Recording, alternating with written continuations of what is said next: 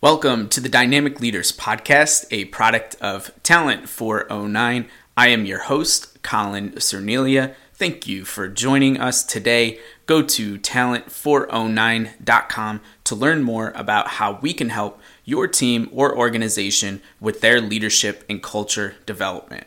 This podcast is available on Spotify, YouTube, Stitcher, iHeartRadio, Google Play, Radio.com, iTunes, and Apple Podcasts please consider taking a minute and on Apple Podcasts giving us a five star rating and review. Doing this helps other dynamic leaders find us and it helps us find other dynamic leaders. And don't forget, you can now ask Alexa to play your favorite Apple Podcasts on any Amazon enabled device. Just say, Alexa, play the Dynamic Leaders podcast. Getting Dynamic Leaders with Colin Cherniglia from Apple Podcasts. On to my featured conversation today with the great Joy Walker. Joy is a former Division 1 hooper and coach. She is now the owner of Sets for Life and the creator and host of the Sets for Life podcast, which focuses on student athlete development. She is the author of The Sweet Spot Finding a Purpose in Life After Sports, a book that helps the other 98% find passion outside of sports and pursue new dreams. Joy was so much fun to talk to. She has an amazing background and some really great advice. So let's discover our talent altitude. Here is my conversation with Joy Walker.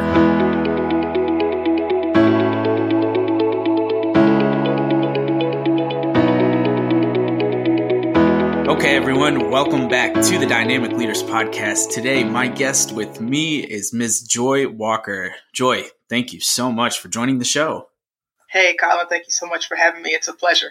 Yeah, absolutely. I'm totally excited to get into the conversation today. We are doing very similar work to each other, and I'm excited to hear from your perspective, your expertise, your background overall into all this. But I don't want to spoil it for everyone. I want to give you an opportunity first to tell the listening audience a little bit about yourself. So please tell us who are you? Who are you, Colin? That's a loaded question. Um, depending on how much time your listeners have, like you said, my name is Joy Walker. Um, originally from St. Louis, Missouri, grew up there. And from ever since I could remember, I just had this obsession with basketball, just totally obsessed, wanted to play pro. I mean, it was just, it was my life. So I had the opportunity to go on and play in college, which was, which was great. Played four years, had some good times, had some great memories. But as I mentioned earlier, really wanted to go pro, but that just never happened. So I went from playing in, you know, arenas and traveling the country to being on the couch with no job because I did not adequately prepare to enter the job market. I just I wasn't ready. I wasn't competitive when it came to to interviewing. So from there, I finally got a job in my field in accounting worked in accounting for a couple of years and absolutely hated it. so one day I got a text from an old teammate and she's like, Hey Joy, I have this summer league team me play every Wednesday. Would you like to play? And I'm like, Absolutely. It had been a couple of years since I had played. So the, the summer league went really, really well. And I found myself living for these Wednesday night games. So after a while, I'm like, man, I hate this career in accounting. I hate corporate why don't I just go coach? Like I love basketball, I should go coach. So I went and I got into coaching and after a few years, I was like, well, when I first got into it, I was like, oh, this is it. I'm about to coach. I found what I want to do. I was excited. But then things started to change. And as year after year went on, I noticed that my players were just like me.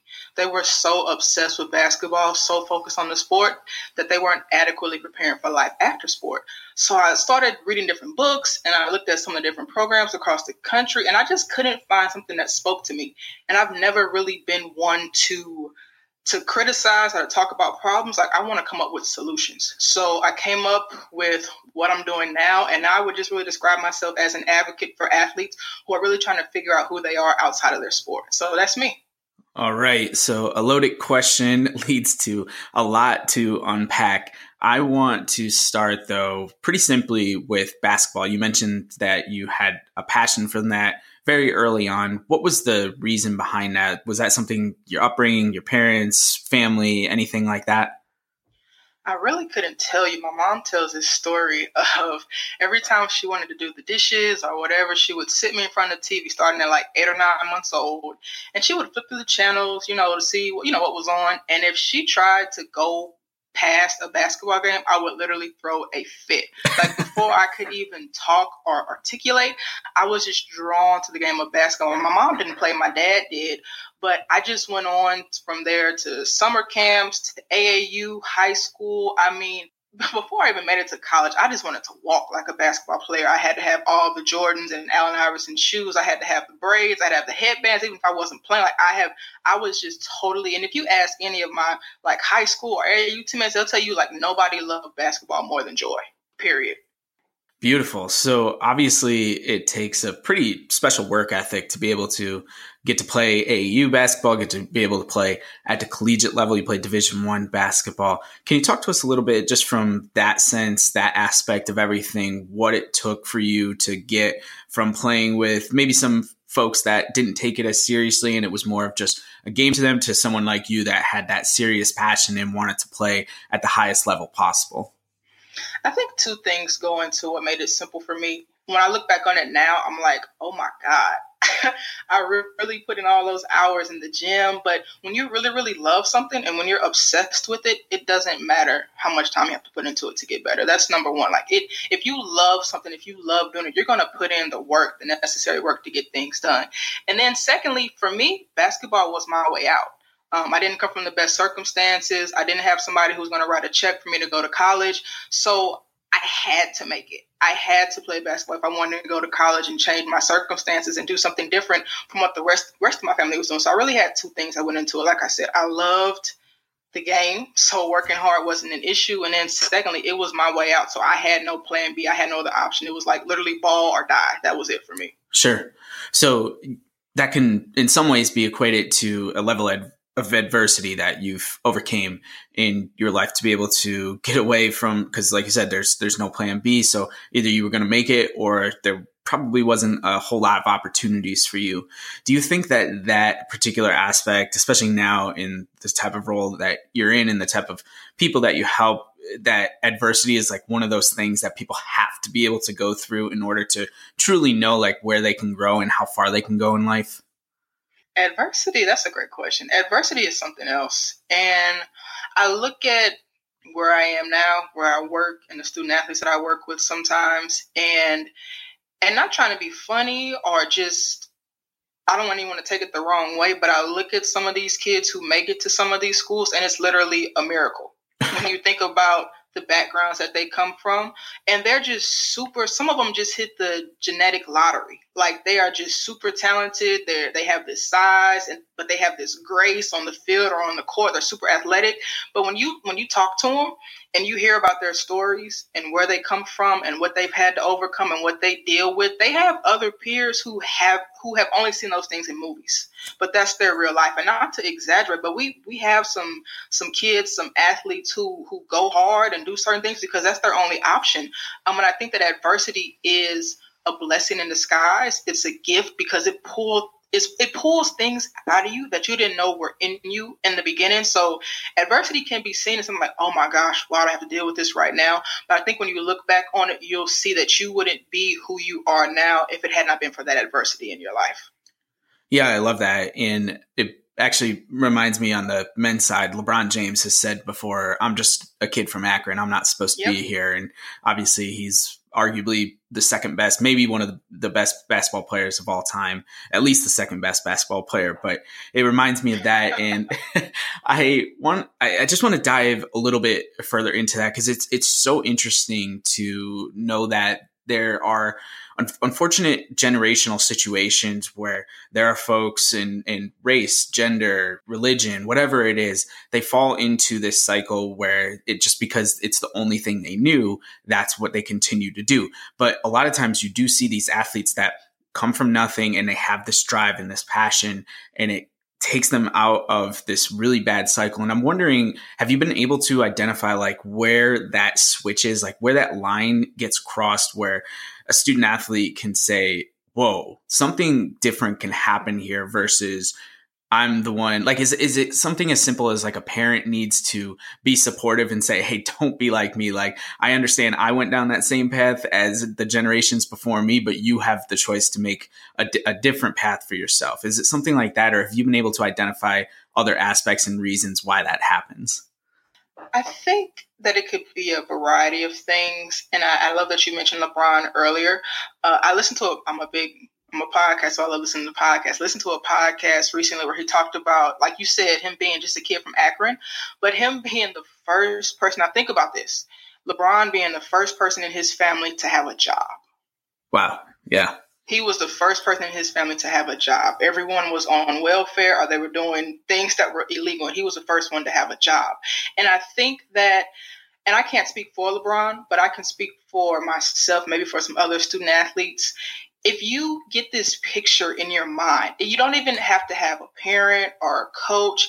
For me, seeing Allen Iverson, seeing Michael Jordan, seeing Lisa Leslie, seeing Sheryl Swoopes, whoever it was, I, I literally I had that image in my mind over and over and over. My my my childhood bedroom was surrounded with posters of my favorite basketball players. On TV, all I watched was ESPN. Whatever you feed yourself, whatever you see over the images that you replay in your mind, you'll figure out a way to get it done.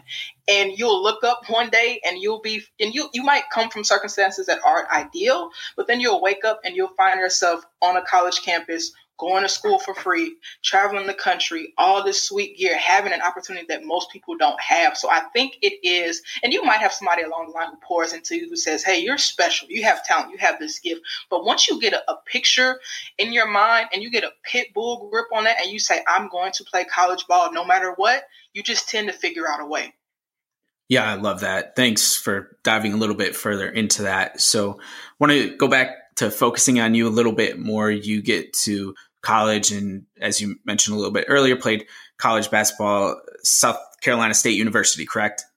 Yes sir. Home of the bulldogs. So tell us about that experience and i think what i'm most curious about is the overall the difference between the competition in high school and college and the in the jump in the preparation or what you had to do in order to make it to be able to contribute at that level. Ooh, another loaded question. I love it. I really love it. You know, going to South Carolina State University changed my life. I had, and uh, I have some teammates who maybe didn't have the greatest experiences. I had an incredible experience. I had a great coaching staff. I had amazing professors, and I still talk to my head coach, my professors to this day. Uh, had great teammates, a great environment, um, and I, I think that the biggest the biggest transition for me was coming from high school. I was super athletic. Um, I'm still pretty athletic. If you you were to ask me, I would tell you I'm athletic. I was super athletic. So in high school, I literally I could out jump everybody. I didn't have to box girls. I could get every rebound. I didn't need real post moves because I was I would just jump over you and score the ball. So when I got to college, I realized, oh, everyone was the most athletic person in their hometown or on their college or on their high school team. And I realized quickly that I had to put some more work in. And I didn't really realize it. I know a lot of people are familiar with Malcolm Gladwell's Outliers, and he breaks down 10,000 hours. Yes. My freshman year of college was was not what I thought it was going to be in my mind. But my when I, I went back and did the math, I started playing organized when I was nine. And Malcolm Gladwell says it takes about 10 years to get 10,000 hours in. So I started playing when I was nine. When I was 19, my sophomore year, my game went to another level. And it wasn't magic. It wasn't some brand new drills. I promise you, I literally hit my 10,000 hours when it came to playing basketball. And from there, I was able to just really see things differently. Um, so I think that you just, when you get to college, you have to sort of self assess. You can't rely on your coaches to tell you what your weaknesses are. I noticed I need to get in the weight room. Like these girls from the South are different from the girls back in the Midwest. So I wasn't as strong as they were, and me being athletic didn't work anymore. So I had to look at myself and make those adjustments, and that's what was able to make to in order to cause me to have a great time while I was at South Carolina State. How about from a cultural perspective? Can you talk to us about what it was like to be a part of that team and maybe some of the lessons that you learned or some of the memories that you have from that time? Another great question. um, the culture was was definitely unique. It was because when you're playing in high school, Um, you you just play with a lot of your teammates from you know your neighborhood, your area, your high school. But now I was exposed to girls from all over the country. One of my best friends to this day is from Vegas, and she brought a different perspective. She grew up different than I did. I had another good friend who was from Baltimore, friends from Virginia, and I think the great thing about college is you have to. I think you have to get out of your current surroundings and your current circumstances to see people who are the same age as you who think differently. Um, and my coaches were very adamant about setting a certain culture. Um, and not, and I really appreciate coaches who don't just recruit for talent, but who recruit for character and who put you in environments with the right people. So the culture was was second to none for sure. Yeah, that's really great point too that you finished up with. Recruiting for character on top of talent is obviously great, but recruiting for character and then recruiting for the right environmental fit. So whatever that is, if you want to call it a system, if you want to call it the culture, I think those are really great points to highlight that. So I'm going to, for the time being, we're going to skip over the part where you want it to go pro and you found yourself jobless because I want that to lead into a bigger conversation toward later in our conversation. But right now, where I want to go, and I just want to spend quick time on this because I know you said that you hated it, but your corporate experience. So you get into the corporate world. I know it wasn't a great experience, but do you think that looking back now, there were lessons that you learned that you've been able to take with you now and you're running your own business? Oh my goodness, nightmares from corporate. Let's go there. No, um, you know, it was culture shock when I got there. I was accustomed to the locker room, and I and I'm not a big rah rah in your face type person, mm-hmm. but I was used to that environment. Um, and when you're an athlete, I think sometimes you sort of transform into your alter ego once you're on the court and when you're in the locker room. And I got to the office and it was just mundane and it was quiet and it was the same thing over and over again every single day. It was like a living nightmare. I hope my old boss isn't listening to this. But my one of my supervisors made a point, and I had only been in the accounting job for maybe two or three months at this point, and she said, Joy, you know, you're, and, and, she was complimenting me, but I had to think twice about what she said. She was like, Joy, you're just running around this office like you're, like you're still on the basketball court. You're just hustling and getting things done. And she sort of thought it was a joke, but I really thought about, I had never thought about how I needed to maybe flip the switch and understand that I was in corporate and I was not in collegiate sports anymore. Mm-hmm. Um, but I think the lesson there was there are certain things that you can take away from your sport and apply to corporate. And there are some things I learned structurally, especially as an accountant, that helped me in running my own business. So it wasn't wasted time, but it and I think it's also important to figure out what you don't like. I had sure. plans to I had taken the LSAT. I love tax. So my plan was to be a tax attorney, CPA, all those things, only to get into corporate and realize I, I hate corporate. So I got to figure something else out. But it, like I said, it's important to figure out what you don't like. But I learned so much from corporate and it was short lived, but I will carry those lessons for the rest of my life. Yeah. And I, again, I love that highlight that you made that sometimes finding out what you don't like is just as important as knowing what you do like. And, and it's unfortunate that you sometimes have to get that hands on firsthand experience to realize that it's not something that you want, where you could be putting that times towards something else, but it's just unfortunately part of life, but you move on. So, we are going to piggyback that and move into. So, you are the owner of Sets for Life. You host a podcast called the Sets for Life podcast. You are the author of The Sweet Spot Finding Purpose in Life After Sports. I want to hit on all of these points, but first, I want to just start going back to you were trying, and I don't know if desperate's really the right word, but I'm sure in some ways it maybe felt like that, where you just wanted to go pro in basketball. There was no other thing in the world that was going to make you as happy as going pro in basketball would have been. And you said earlier that you never got to that point. You found yourself jobless. Can you just dive a little bit further into what that whole experience was like for you? You want to take me back to that couch eight hours a day? applications and getting crickets. But you know, the more that I think about it and the more that I talk about it, the more that I talk to other athletes, I have to really I've been doing a lot of self-reflection. And now I wonder if I really wanted to go pro because I wanted to go pro or if I wanted to go pro because I literally didn't see any other options for myself. Interesting. And I think that a lot of times as athletes, we are sold one dream, and that's going pro. And that's great. You can make a lot of money and, you know, change things for your family. But I think that that's a dangerous message because none of us were born with just one gift. We can do more than just knock down step backs and catch touchdown passes. Um, so when I when I was on the couch, it was I felt like I failed. I had I had gone to college. I had a bachelor's degree. I had a master's degree by the age of 23. I had done more than most people in my family had done. I should have been proud of myself. Understanding that, you know, looking for a job is a process. Some people go through it at different times throughout their career. But I, I overlooked what I had accomplished and I was so stuck on not hitting that one mark that I fell into depression. Um, and I sat on that couch for months and months and I interviewed and I got no after no after no after no. And it was a, it was probably the, the darkest place I, I had ever been because for so long, basketball was my life. I had no clue who I was without basketball. But I think that it was necessary in order for me to figure out that I had more in me. I could do more than just bounce a basketball and make a layup. So it was it was a tough part of my journey, but it was a, a pivotal point at the same time.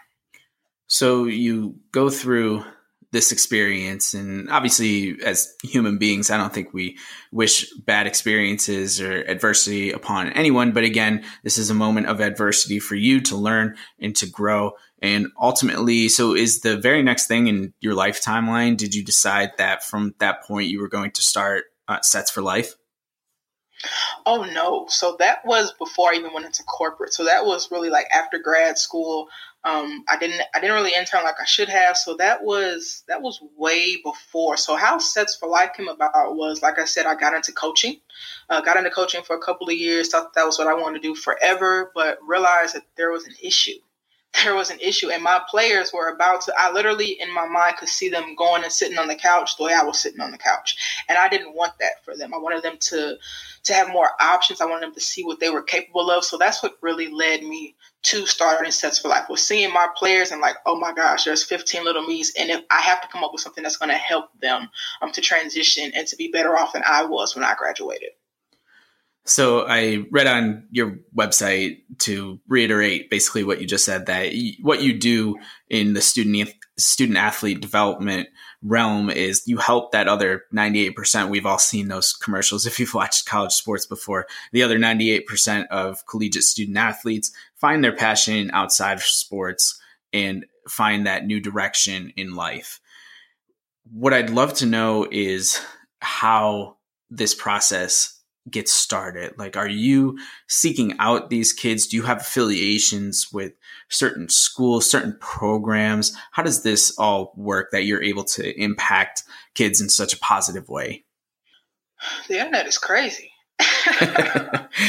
you know, through podcasting, I've been able to build relationships, whether it is with schools or with student athletes uh, individually. I have some who will shoot me an email who will DM me and say, Hey, you know, my friend my coach shared this podcast with me. I wanted to know if, you know, had some time to talk or maybe we can talk about some things. Um, so it really started there and it just started to grow.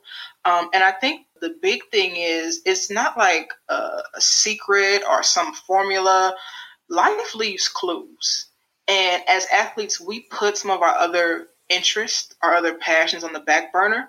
And I encourage student athletes to maybe start by exploring some of the things you would have done if sport wasn't taking up 23 hours out of your 24 hour day. I'm exaggerating, but you know, I start there and I think that it's important to focus on the individual. We have tons of amazing student athlete development programs across the country where we polish up your resume, we take you through mock interviews, and that's great. And students, you know, they're graduating with jobs. You know, some of them maybe not, but a lot of them they'll get to the cubicle like where I was a few years ago, and they don't know who they are. Like they really, really miss their sport, or sometimes they settle for jobs that are beneath their potential just because they don't really have the confidence in an interview or in some other areas to really articulate their skills. Like all they know about themselves is that they're this Division One, Division Two athlete. Um, so it's it's really, really it it depends on the individual, but I think that we have to take a more individualized approach instead of just this blanket, just this cookie cutter approach. So this is what's going to help you transition. Like everybody needs their own customized plan. Sure. And I can certainly appreciate that from doing very similar work. And I tell my wife all the time the cookie cutter drives me crazy because I love it. it just it, it, just should not even be an option because we're all human beings, we're all different and we all have like you said just amazing skill sets in life that can do so many different things and if there's already too many cookie cutters out there. We don't need to add to the pile. So, hey everyone, Christine here to talk about a sponsor of this show, my own business, Sweat with Stods. Head over to sweatwithstods.com to get the workout that suits your needs, whether you work out at home, in the gym, or you're brand new to fitness. There's something for everyone. Podcast listeners also get a special discount with code DYNAMIC at checkout, so be sure to head on over there after this. Thanks, and back to the show.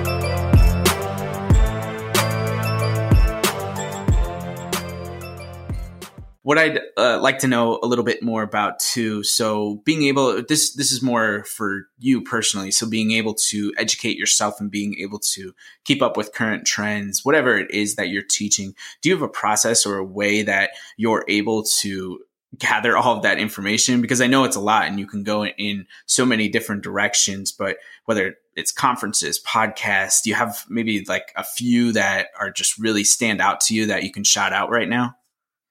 Oh, absolutely. I have like way too many podcasts queued up and ready to go. Like I need I need like a 30 hour day to get all my podcasts. Same. Uh, two of two of my favorites. I'm a huge Eric Thomas fan. So The Secret to Success is one of my favorite podcasts. And I think that it's special because Eric it's Eric Thomas's podcast, but the host CJ, his right hand man, always talks about the fact that the guys on the show are just three regular guys three regular guys from the Midwest who now run the number one motivational company, self development company in the world. I mean, I can relate to that because I'm just a girl from the Midwest. You know, Midwest, we're blue collar, we work hard. Um, so that's that's one of my favorites. Another one that's part of my daily routine is the quote of the day show. Um, it's like 10 to 12 minutes. It's a quote from a different speaker or a thought leader every day, and it just gets my morning up and rolling. And podcasts are a huge, huge part of my personal development. All right. So now switching over to the student athletes that you're helping. What do you think is maybe the most common ask that you get? Like, is there one specific area that more often than not, these people are coming to you and saying, Hey, I need help with this? Oh, you know what? I get the same question over and over again. They come in my office on a regular basis and they sit down in the chair across from me and they say, you know what? I don't know what I'm good at outside of my sport. And it breaks my heart every time I hear it. Um, sure. And it's from every sport. It's males, it's females, everyone. Um, and and they they might come in and close the door because they they listen to maybe a couple of podcast episodes or they heard about the book, and they're like, you know, well, how did you figure it out? And it's so crazy to me because I'm not their age anymore. I'm a little bit older and I'm always watching. Like I'm going to their games. I see how they interact. And sometimes it might be the team captain who everyone on campus admires and who people aspire to be like. And they sit in my office with the door closed and I'm like, I just don't know what I'm good at. And I could literally name 10 things that they are amazing at, but they only see themselves through that one lens. Um, so that's the question that I get the most. And of course, every time someone asks me, it's going to be a different response, depending on our relationship and how I've seen them interact on campus with their team, you know, on the road and other circumstances. But that is the number one issue that student athletes come to me with on a regular basis. So the flip side to that then would be these kids come to you, they're obviously looking for some type of guidance, some type of direction and you are obviously more than willing to be able to provide that for them but you can only do so much. At the end of the day it's up to that individual that you're working with to be able to put the work in or to be able to identify what it is that they're passionate about and the direction that they want to pursue. Knowing that what do you think is the biggest obstacle that student athletes have these days in order to get to where they want to be it's crazy when you start a podcast, you have in your mind who it's going to serve and how it's going to benefit them, but then you start it and it's totally different from what you envisioned in your mind. And in my mind, I wanted to tell the stories. I wanted to talk about the the good, the bad, and the ugly from the transition to athletes figuring it out. But I think the greatest thing I've gained, and like I said earlier in our talk, I think that a lot of athletes overcome these crazy circumstances and make it to these Division One schools because they had an image in their mind of their favorite football player, their favorite tennis player, whatever, and they got there because they had that image, they had that example, and a lot of them struggle to transition out and figure out what's next because they don't they don't have examples they don't have mentors. So through the podcast i have literally talked to former athletes in every industry you can think of whether it's real estate investors nasa engineers doctors people who have their own startups mobile whatever like i've talked to everybody and every time an athlete comes into my office and they have these concerns, they have maybe an idea of what they want to do. I know what their major is, what they what they're thinking about. I have been able to fortunately pair them with someone who's been on my podcast. And they have been able to mentor them, to to give them some ideas, to give them some feedback, because I think that mentorship is so important. And a lot of these student athletes they, they don't know how to go out and, and get mentors. So i kind of i kind of get on some of them when they don't follow up and when I, try to you know position them with someone. So that has been a process. But i think that really really giving them new examples new mentors new people to aspire to be like is is is key. And i think that that's necessary I love that you just took the conversation in this direction because literally my next question for you was going to go back to talking about you mentioned earlier one of your idols, someone that you looked up to was Lisa Leslie, and she was a great basketball player, one of the best of all time in her sport as well. I'm, i was going to ask you, do you have an idol, whether they played athletics or a role model, somebody that you've learned from maybe in mentorship aspect that was able to make that transition and helped you see like were you able to get that same type of experience that now these student athletes and, and just people in general can get by listening to your podcast? I wouldn't say that it was a particular person. Okay but i think the amazing thing about today's world is you can have virtual mentors so whether it is a podcast I'm listening to or a YouTube channel I've subscribed to, like I said, I'm a big Eric Thomas fan. I've watched every video, listened to every podcast, and he has been in my ear 24 seven. Um, so really, really, I think that if you can't necessarily, and a lot of times I think that in today's day and age, we're doing something that maybe hasn't been done in the way that we want to do it. So there might not be a person who can mentor you, but if you can take this but if you have like, I, I encourage students to get four or five virtual mentors.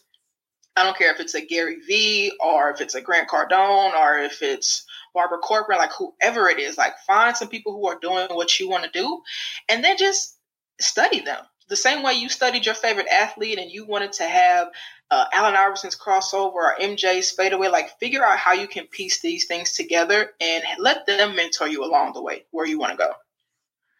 I love that. Another amazing highlight to just say that we can, it's so easy these days too to have virtual mentors. And it literally is like the same thing as when you're a kid and you're watching all these great athletes and you're imitating them and trying to be just like they were. So that is awesome. Now, I want to transition to your podcast, talk about that for a little while. You'd already talked about some of the great things that has come as a result of it and the way that people can learn. But I love, I mean, we're on a podcast right now, and I just love learning from uh, fellow podcasters and being able to pick their brains or learn from their experiences. But what would you say is maybe your favorite aspect of podcasting?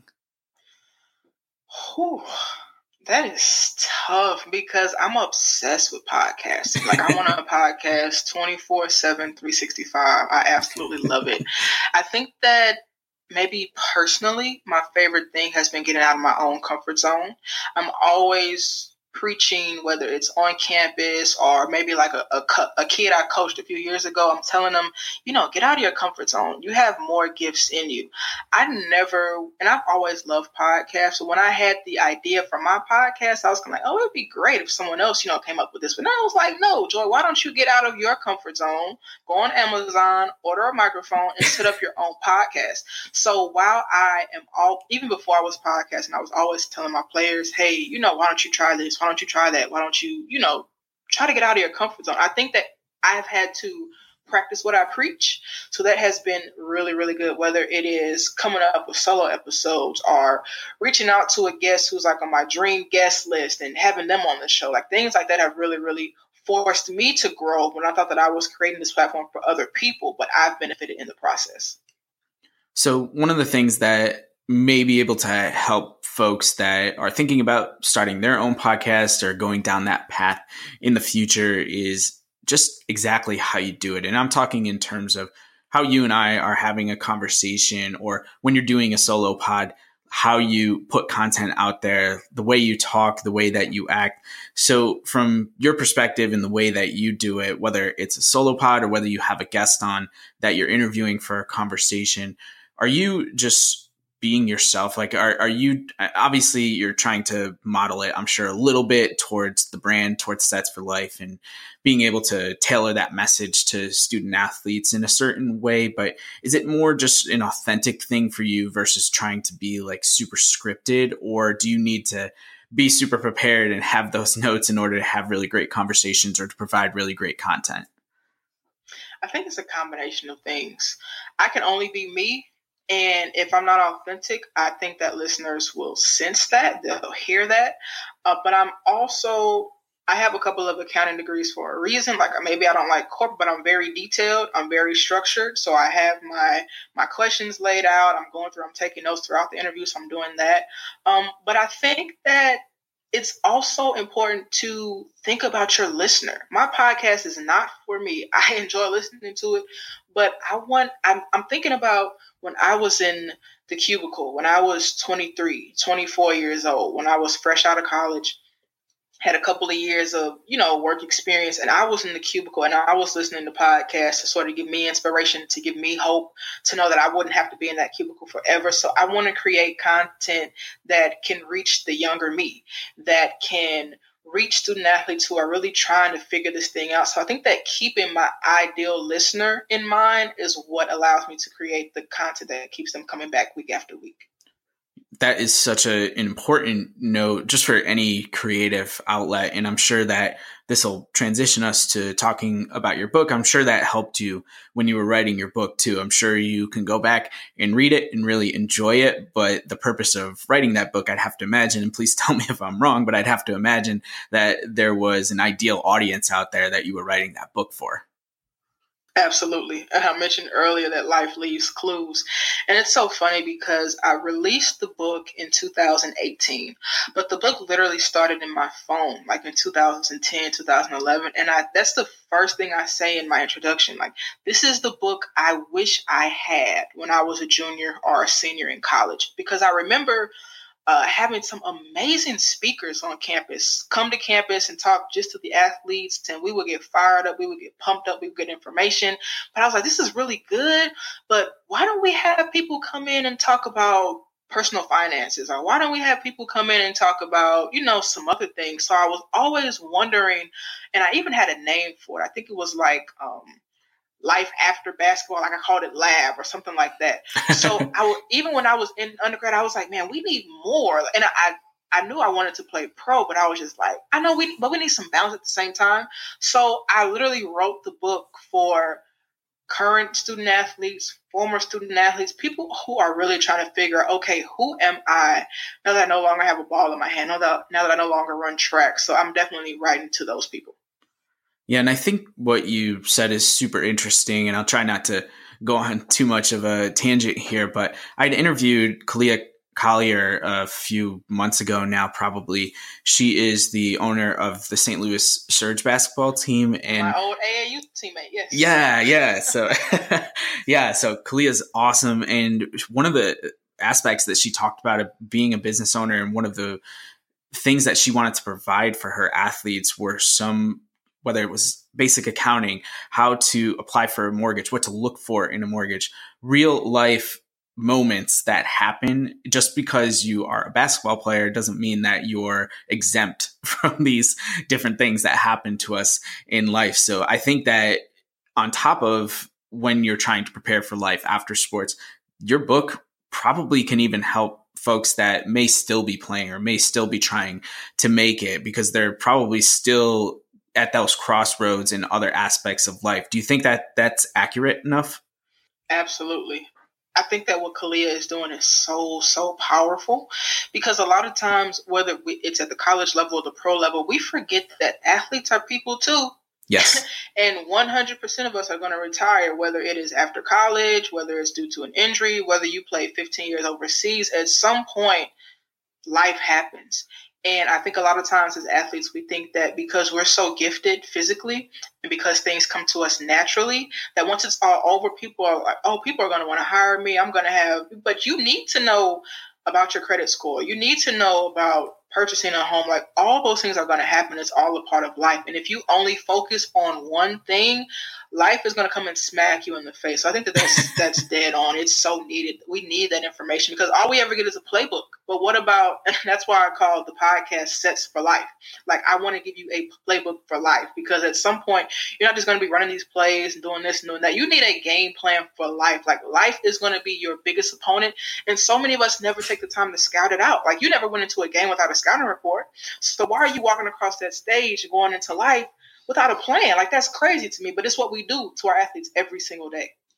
Yes. And again, I'll try to keep this super short, but I always come back to, and I think this generation, this most recent generation that's coming through, especially professional athletics, we're starting to see that tide really turn where they are starting to think about what life after sports looks like when they're still playing. We're seeing it with LeBron James right now. He makes that strategic move towards Los Angeles. He wants to have this big media empire. He's already started a school for underprivileged kids, and he's doing this all the while being the greatest basketball player in the world. And so you can either choose to be like an LeBron James who knock on wood, is probably going to have another 40, 50 good years of life after basketball. Or you can choose to be like one of my other favorite athletes, even though I never saw him play, was Mickey Mantle, who ended up spending the final 30 years of his life as a drunk and losing money and having no direction in life that's really what I think happened with a lot of athletes prior to the more recent generations, and it's just really nice to see that that trend is is starting to end, and that you're seeing people like LeBron James or like a Tony Romo, you know, just be able to to make that smooth transition into something right after sports or even during when they're still playing. All right, so let's talk a little bit more about the book. Always curious with authors, what is the most interesting part about writing a book? Like, was there just something that really just either threw you off or surprised you about the whole writing a book process?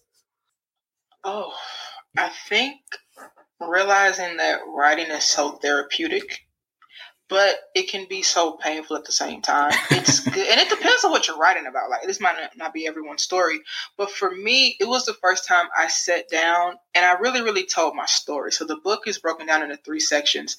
Um, the first section is called "Houston, We Have a Problem," and that's where I literally break down the difference between a regular student and a student athlete, and how student athletes are so far behind. They're not adequately prepared. Um, and then the second section is sweet spot stories. And in the first chapter in that section, I tell my story, and I don't hold anything back. I talk about it, and there I, I say the good, the bad. There wasn't much good in my story at that point. It was just really, really ugly. So it was painful to really, really be transparent about those things because I hadn't shared with my mom, with my family, with my friends. Like I told it all in that book because I knew that if I was to sugarcoat things, people wouldn't benefit. People couldn't relate who were going through the same thing. And then the third part is called cheat codes. And that's where I want to give you a playbook. I want to give you a plan. I want to break down some things that you can do to figure out, okay, like how do I figure out what's next? But also, how do I take what I learned from my sport and apply that as I'm moving forward. So I think, like I said, just knowing that writing, it, it can be a release, it can be a creative outlet, but at the same time, it's going to force you to get uncomfortable. Um, and I think that when you get uncomfortable, that's when you are able to produce good that can help other people. So those were two of the things that really, really surprised me about the whole uh, book writing process. Again, the book is called The Sweet Spot Finding Purpose in Life After Sports. Joy, would you say that this book your podcast, just the work that you do in general? Is it specific to more so basketball players because that is your background? Are you able to connect with players and coaches in all different sports? You know, the last couple of years have been really, really good for me because I coached basketball for a while, but I got out of coaching because I just didn't want to spend three or four hours a day talking about scouting and ball screen defense. I thought that there was more to life. So I got out of coaching and I got into uh, academic advising for different sports, as well as being a life skills coordinator, student athlete development coordinator. And that forced me to get out of my basketball bubble because I didn't have basketball as a sport anymore. Sure. I started working with track, uh, football, softball, rowing, golf, sports I never had any exposure to, but I found that, oh my goodness, these athletes have the exact same problems as, you know, as basketball players. And I was able to work with different coaches and understand different cultures. So in my mind, maybe I thought I was writing to basketball players. I use a lot of basketball references because that is my sport. But I think that athletes across the board deal with the same thing. Excellent. Okay. So if there is anyone that is listening to this podcast wants to learn more about your podcast, your book, I will put that information into the show notes. So don't worry about that. But in terms of just being able to touch base with you or get in touch, contact you if they want to learn a little bit more versus what they can hear here, or just tell you, hey, I listened to the podcast, I really liked it, and just say something nice. Is there a way for people to reach out to you? Absolutely. Uh, my website is joywalker.com. Email is info at joywalker.com. A lot of people love social media. You can find me on those platforms at Sets for Life 314. I would love to hear from you. All right. And I will add that information as well into the show notes for everybody. So that is easy reference. Joy, before I let you go, the show is called Dynamic Leaders. And you are on the show because you are dynamic in the way that you are leading student athletes now and the way that you've just been able to navigate and learn throughout your life. But I love to give my guests an opportunity to shout out somebody in their life that has really made a big impact in a whether it's leadership or just being able to help them along the way. And I know it's hard to narrow it down maybe to one or two, but do you have somebody that you want to shout out quickly? Absolutely. Uh, my junior college coach, Madonna Thompson, just an incredible leader, um, a dynamic leader. And I think that a huge part of the responsibility of leaders is to cast vision. Uh, because if we don't have a vision, like where are we going? What are we doing? And Coach had a way of literally infusing us with her vision and forcing us to rise up to her standards. So shout out to Coach. She is a dynamic leader who inspires me to this day. All right. Such a great way to wrap up this conversation. Joy, I know we could probably spend you and I just a lot of time talking in general about the challenges and the adversity that we're trying to overcome in this industry. But I certainly appreciate you taking some time out of your weekend here to hop on the podcast, join us, share your expertise and your story. And I certainly wish you the best of luck with everything moving forward. Thank you so much for having me. I love this work. It is necessary, so keep it up. Thank you again to Joy for hopping on the podcast. You can follow along with her, the podcast, and learn more about her book by checking out the show notes. Thank you to our sponsor, Sweat with Stods. Go to www.sweatwithstods today and learn what she can do for your fitness, nutrition, and healthy habit lifestyle choices here in the new year. And thank you, my listeners, for coming back week after week. We're off to a great start here in 2020. I'm excited to get even more of these episodes out to you and introduce you to some amazing dynamic leaders. Please stay tuned for all to come. And until next time, take it easy.